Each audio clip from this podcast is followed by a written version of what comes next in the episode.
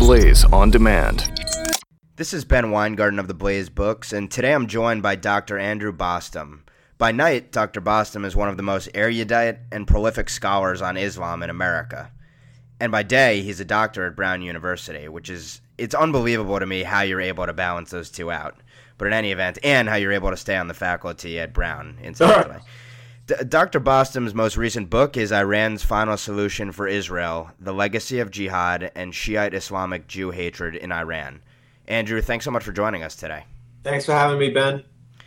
So, Dr. Bostom, the first thing I'd like to do is get your reaction to uh, the simply, I think, for our readers, for me, for most of the world, I think, astounding statements from President Obama recently during the National Prayer Breakfast. And, and I'll play a couple clips from that uh, just to refresh your memory so that it's sharp in your mind how astounding the words were that emanated from our president's mouth. We see faith driving us to do right. But we also see faith being twisted and distorted, used as a wedge, or worse, sometimes used as a weapon. From a school in Pakistan to the streets of Paris, we have seen violence and terror perpetrated by those who profess to stand up for faith, their faith. Profess to stand up for Islam, but in fact are betraying it. So the president continues here. So, how do we, as people of faith, reconcile these realities? The profound good the strength, the tenacity, the compassion and love that can flow from all of our faiths, operating alongside those who seek to hijack religious for their own murderous ends. Humanity has been grappling with these questions throughout human history. And lest we get on our high horse and think this is unique to some other place. Remember that during the Crusades and the Inquisition, people committed terrible deeds in the name of Christ. In our home country, slavery and Jim Crow all too often was justified in the name of Christ. Dr. Bostom, you've studied Islam probably more closely than almost anyone in America. What's your response to this message? Well, uh, actually, um, let me start with, with the Civil War. Um, I mean, this is a president who we can excuse him for his ignorance of uh, Islamic theology and uh, Islamic uh, history, you know, despite his nominal uh, background in Islam uh, as a child.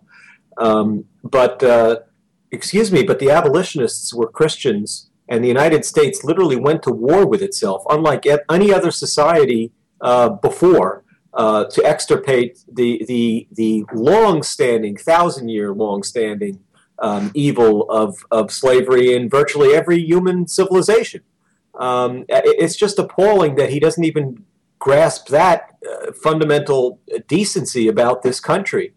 Um, at any rate, um, if you look at what he's referring to in terms of the Crusades, certainly, um, Ben, if I could just share with you something that that um, I wrote 10 years ago now when um, uh, I think it was the, um, what was it, the Ridley Scott uh, version of the Crusades was out, and it was, of course, very, um, very apologetic towards Islam and very critical of Christianity. Uh, it, it I, this was uh, from a two-part, very long essay called, called "Jihad Begot the Crusades," and this is the key part, actually. The jihad is intrinsic to the to the sacred Muslim texts including the divine Quranic revelation itself, whereas the Crusades were circumscribed historical events subjected to ongoing and meaningful criticism by Christians themselves. Unlike the espousal of jihad in the Quran, the constituent texts of Christianity, the Old and New Testaments of the Bible, do not contain a forme fruste. That's actually a medical term. It's uh, incomplete. Uh, institutionalization of the Crusades. The Bible sanctions the Israelites' conquest of Canaan, a limited, a limited domain. It does not sanction a permanent war to submit all the nations of humanity to a uniform code of religious law. Similarly, the tactics of warfare are described in the Bible, unlike the Quran, in very circumscribed and specific contexts. Moreover, while the Bible clearly condemns certain inhumane practices of paganism, it never evoked an eternal war against all the, the world's pagans peoples, for example, like Quran 9.5 does, so the ninth chapter, the fifth verse of the Quran. And then I just simply said the Crusades as an historical phenomenon were a reaction to events resulting from over 450 years of previous jihad campaigns. So I just did what I could back then to put some of this um, some of this blather in in, in context. Um, and and then of course he goes on and talks about uh, the Inquisition.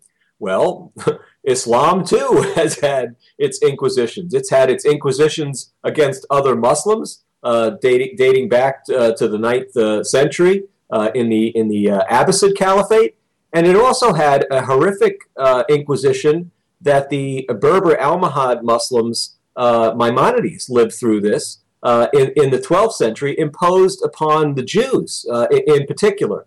who were massacred, massacred, pillaged, and enslaved by the tens of thousands, and then forcibly converted to Islam. And some practiced crypto Judaism, and they were subjected to the same practices, curiously, that were adopted by the Inquisitioners uh, in the same region, so you could argue this might have even been an historical uh, uh, prototype, um, uh, just just within a couple of centuries later.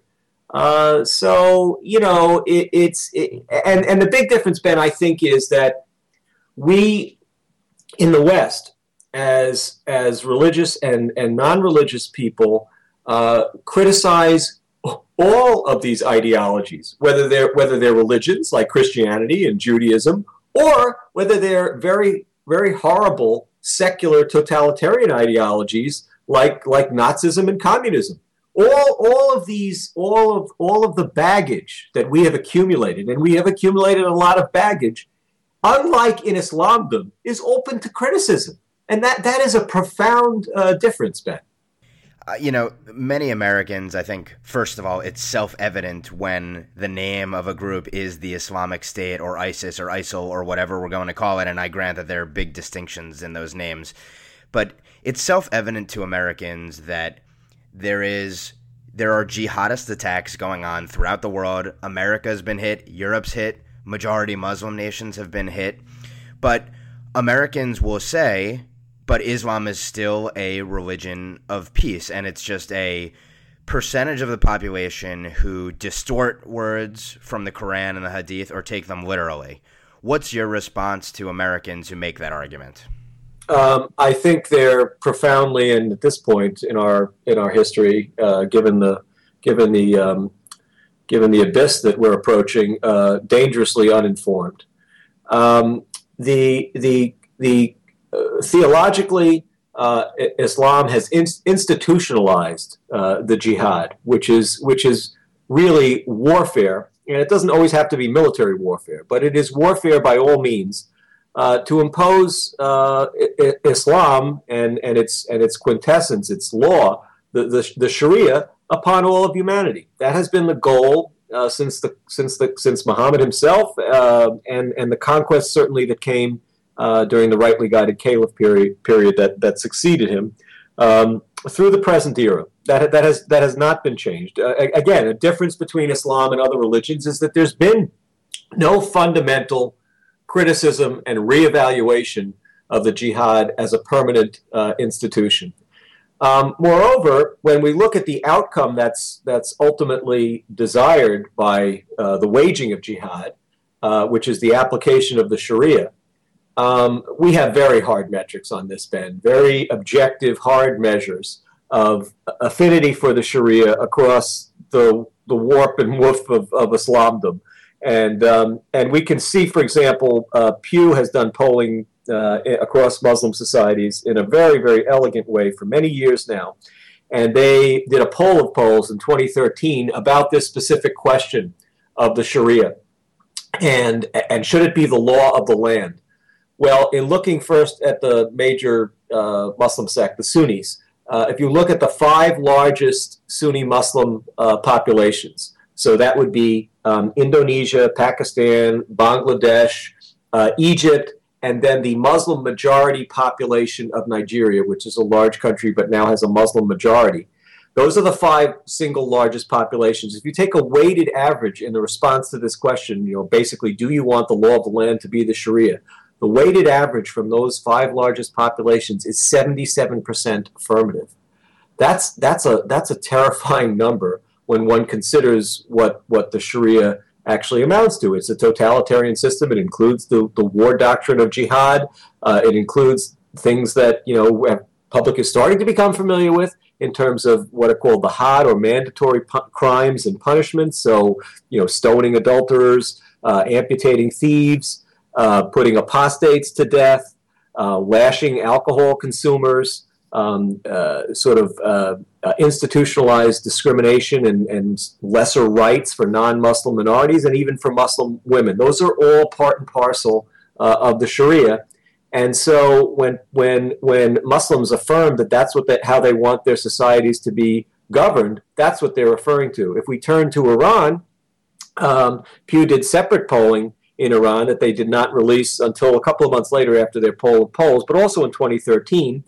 And surprisingly, and this actually surprised me. I, I mean, I thought eh, if we go back to Iran and look at the pre-revolution period, so the Khomeini revolution is 78, 79 and the period, say, from 1925 to 1979 was a period, it was autocratic, but it was a period of eh, at least flirtation with secularization, westernization, and, and clear cut abrogation of the Sharia.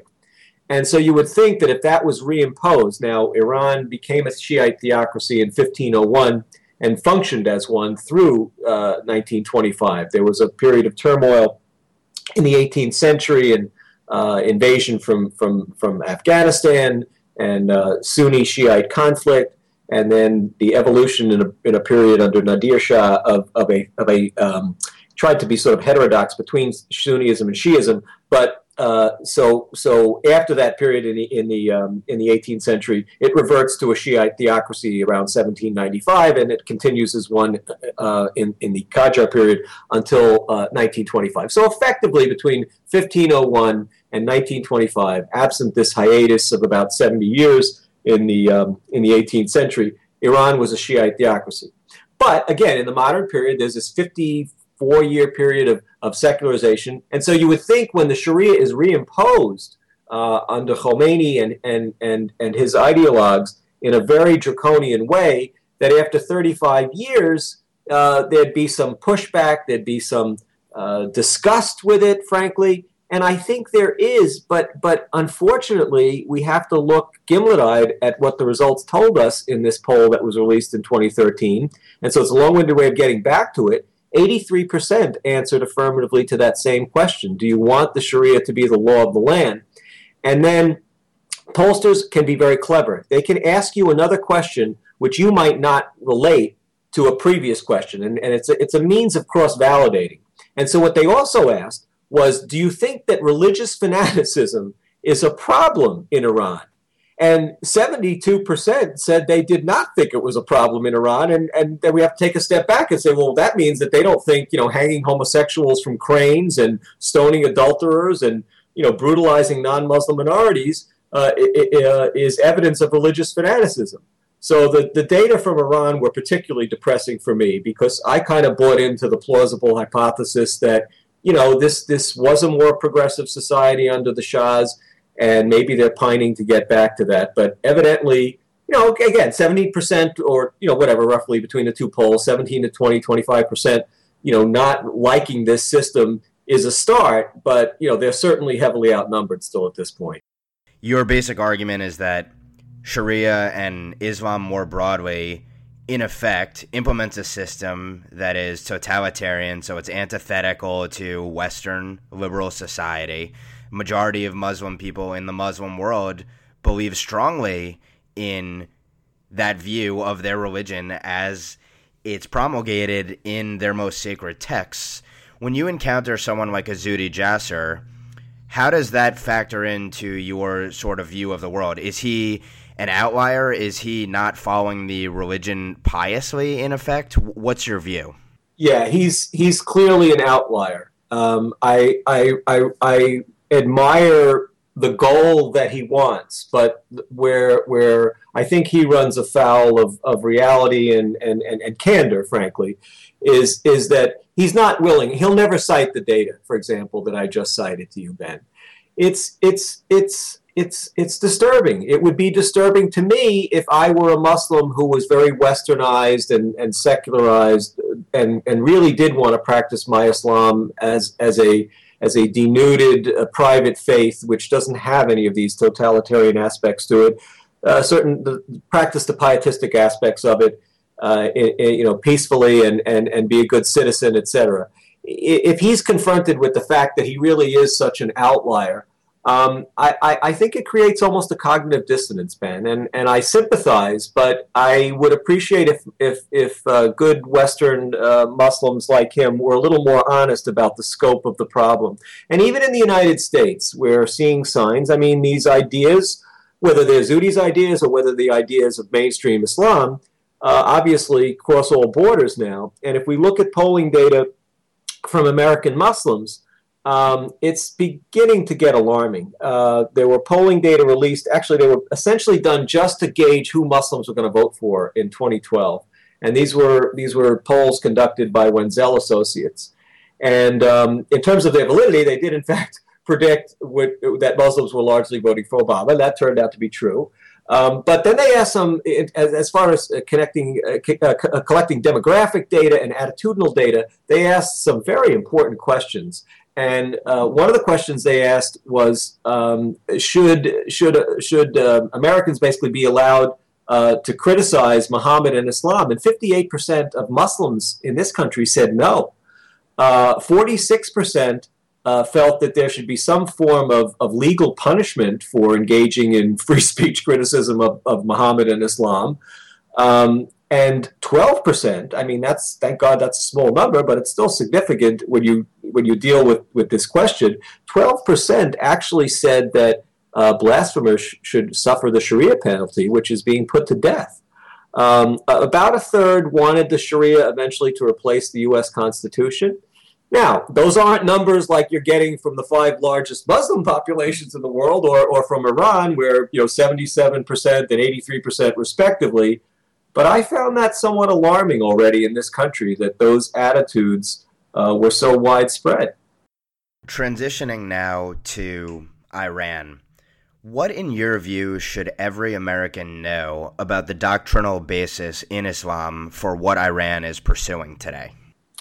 Well, I think, yeah, I, I, I think there are some fundamental confusions that need to be cleared up. First, what I touched upon earlier is that is that um, the the um, the unusual period in Iran's history, if we take it from 1501 and the foundation of the Safavid uh, theocracy, was that period which we would look upon more fondly, the period from 1925 to 1979, where there's no question that there was a lot of uh, um, autocratic br- brutality, but there was a move uh, certainly to improve the plight of, of uh, Iranian uh, Muslim women and, and minority women and minorities in general.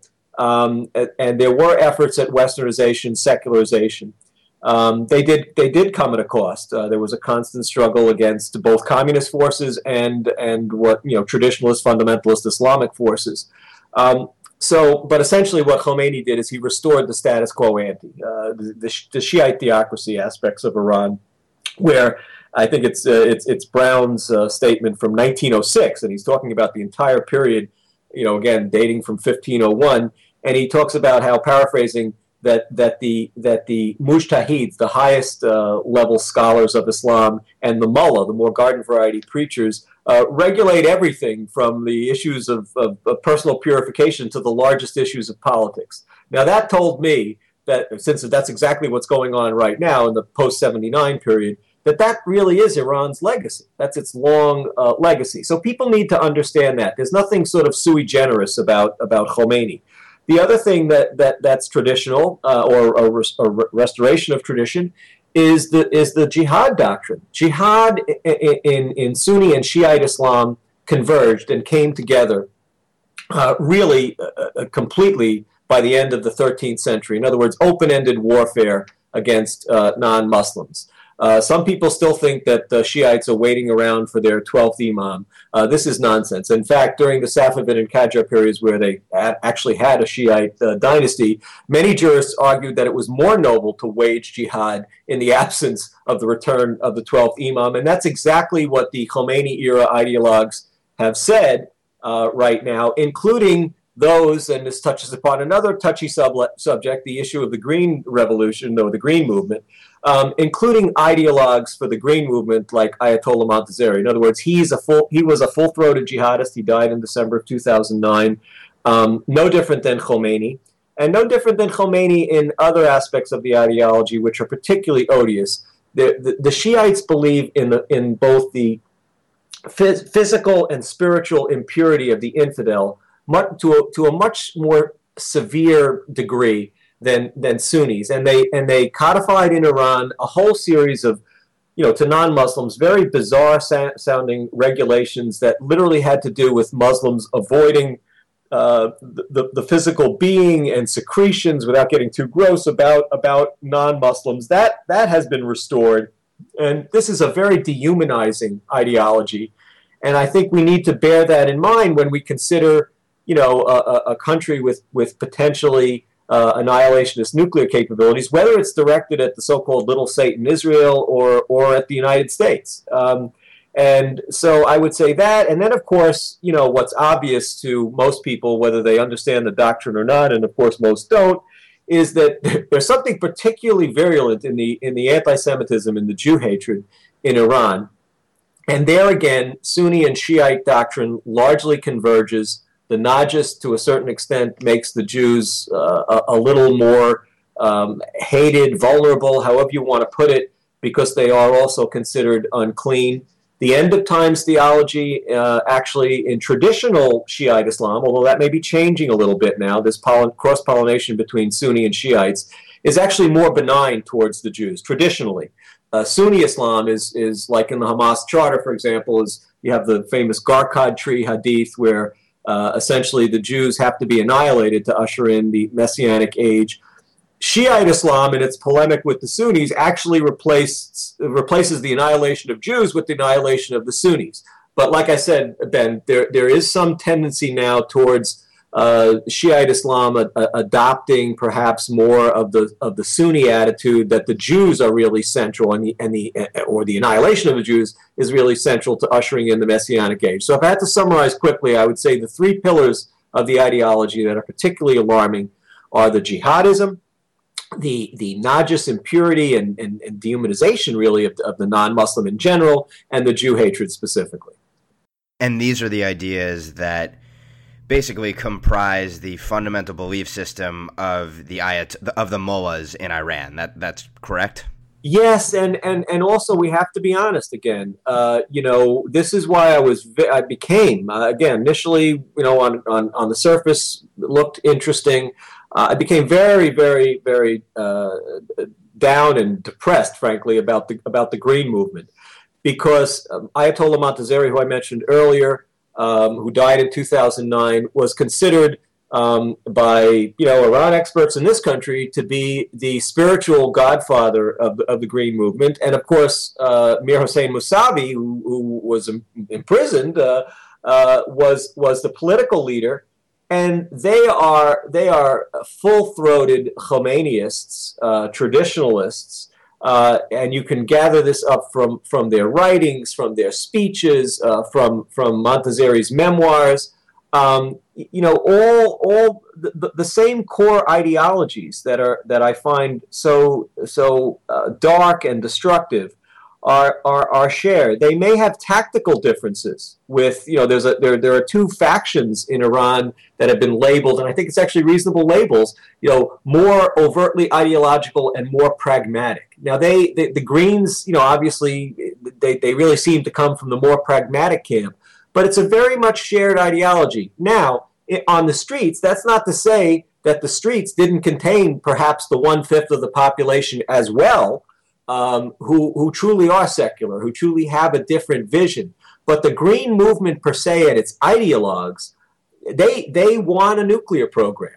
They use the same annihilationist rhetoric uh, towards Israel. They have the same anti Western, anti US rhetoric. So I get very, very concerned when people start talking about regime change along the li- lines of the, of the Green movement. I, I, I think it's a unicorn. As always, it seems in the West, whenever we whenever the popular narrative is that there is a moderate movement against a more extreme quote unquote movement in the Arab world, it oftentimes turns out that the real difference is tactical, not ideological, is basically to summarize what you're saying. Yes, and, and, and I think, Ben, if people are curious about this, uh, in 2009, to its great credit, and, I, and, and this is the Middle East Media Research Institute, look, whatever people think about them, they, they have been on a genuine search for moderation in the Muslim world, and they will go out of their way to publish speeches and, and, and writings and interviews by, by real moderates, uh, secularists, whomever, uh, in, in, the, in the Muslim world. And they made the case right as it was happening that look, the Green Revolution is largely a conflict. Certainly, the political conflict is is is between factions that are under the same umbrella. Um, and that was right in the midst of it in 2009 in the summer. Um, over the last 18 months, they've done, I think, about a 13 part series to sort of bring that story forward, showing that a lot of the, a lot of the tensions uh, still exist, um, but that in the end, it, it really is, as you put it, a question of tactics. And now I don't want to, I don't want to be, you know, too entirely negative about this because I take some small comfort in what Pew is telling us. There, there are secularists in Iran. They exist. One of the problems that, of course, Pew can't get beneath is that some of the secularists, unfortunately, may still be holdovers from the from the very, very difficult communist movement in Iran. So we can't sort that all out. But but I have, in fact, uh, with a colleague, a journalist colleague, uh, Elisa Lappin, we interviewed a true Western secularist who has a small movement in Iran. Uh, it's called the uh, MPG Party. Um, but uh, to this point, it's not galvanized a big amount of support, unfortunately, but it exists. It exists.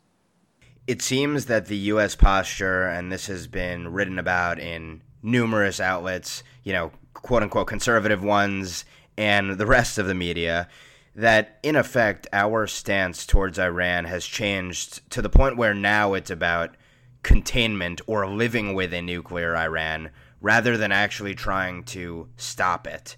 How would a nuclear Iran directly affect America and her interests?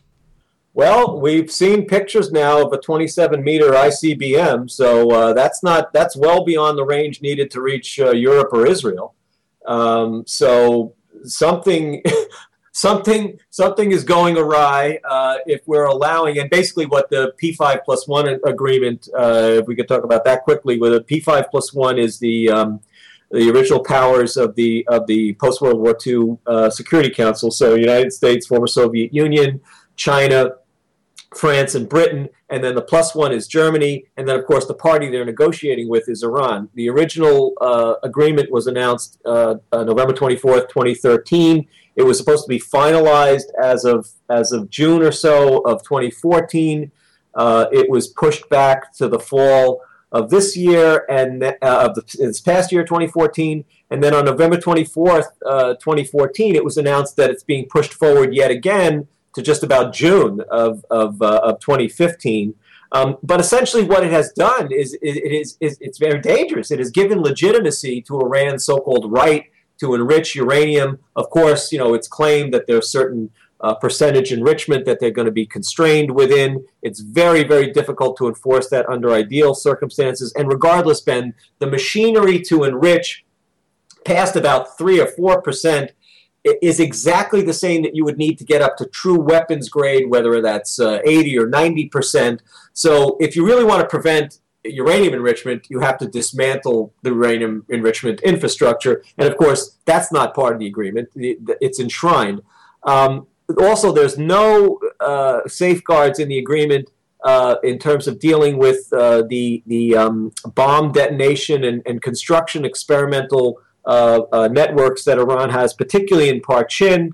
Uh, as I mentioned, obviously there's there's no constraint on their ballistic missile program if they're built building ICBMs. Basically, it's it, it couldn't be more of, of a complete disaster. And I attended a hearing on on January 28th where Congressman Trent Franks um, showed a booklet that had been translated.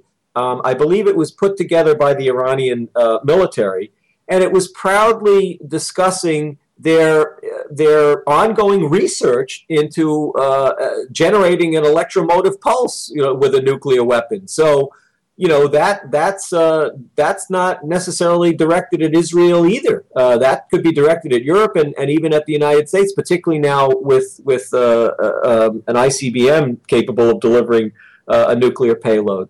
So it's I think these negotiations. I guess one one last, obviously very dark and dangerous thing that the negotiations do is that because they involve Iran in this phony but legitimate process, so that you're giving Iran a legitimization, you delegitimize any attempt by military means, whether it's Israel or the United States, to take out their nuclear infrastructure, which unfortunately, Ben, in the end, is the only way to solve this problem, even on a temporary basis. Um, that really uh, emerges from these disastrous negotiations. That we the negotiations themselves need to be abandoned.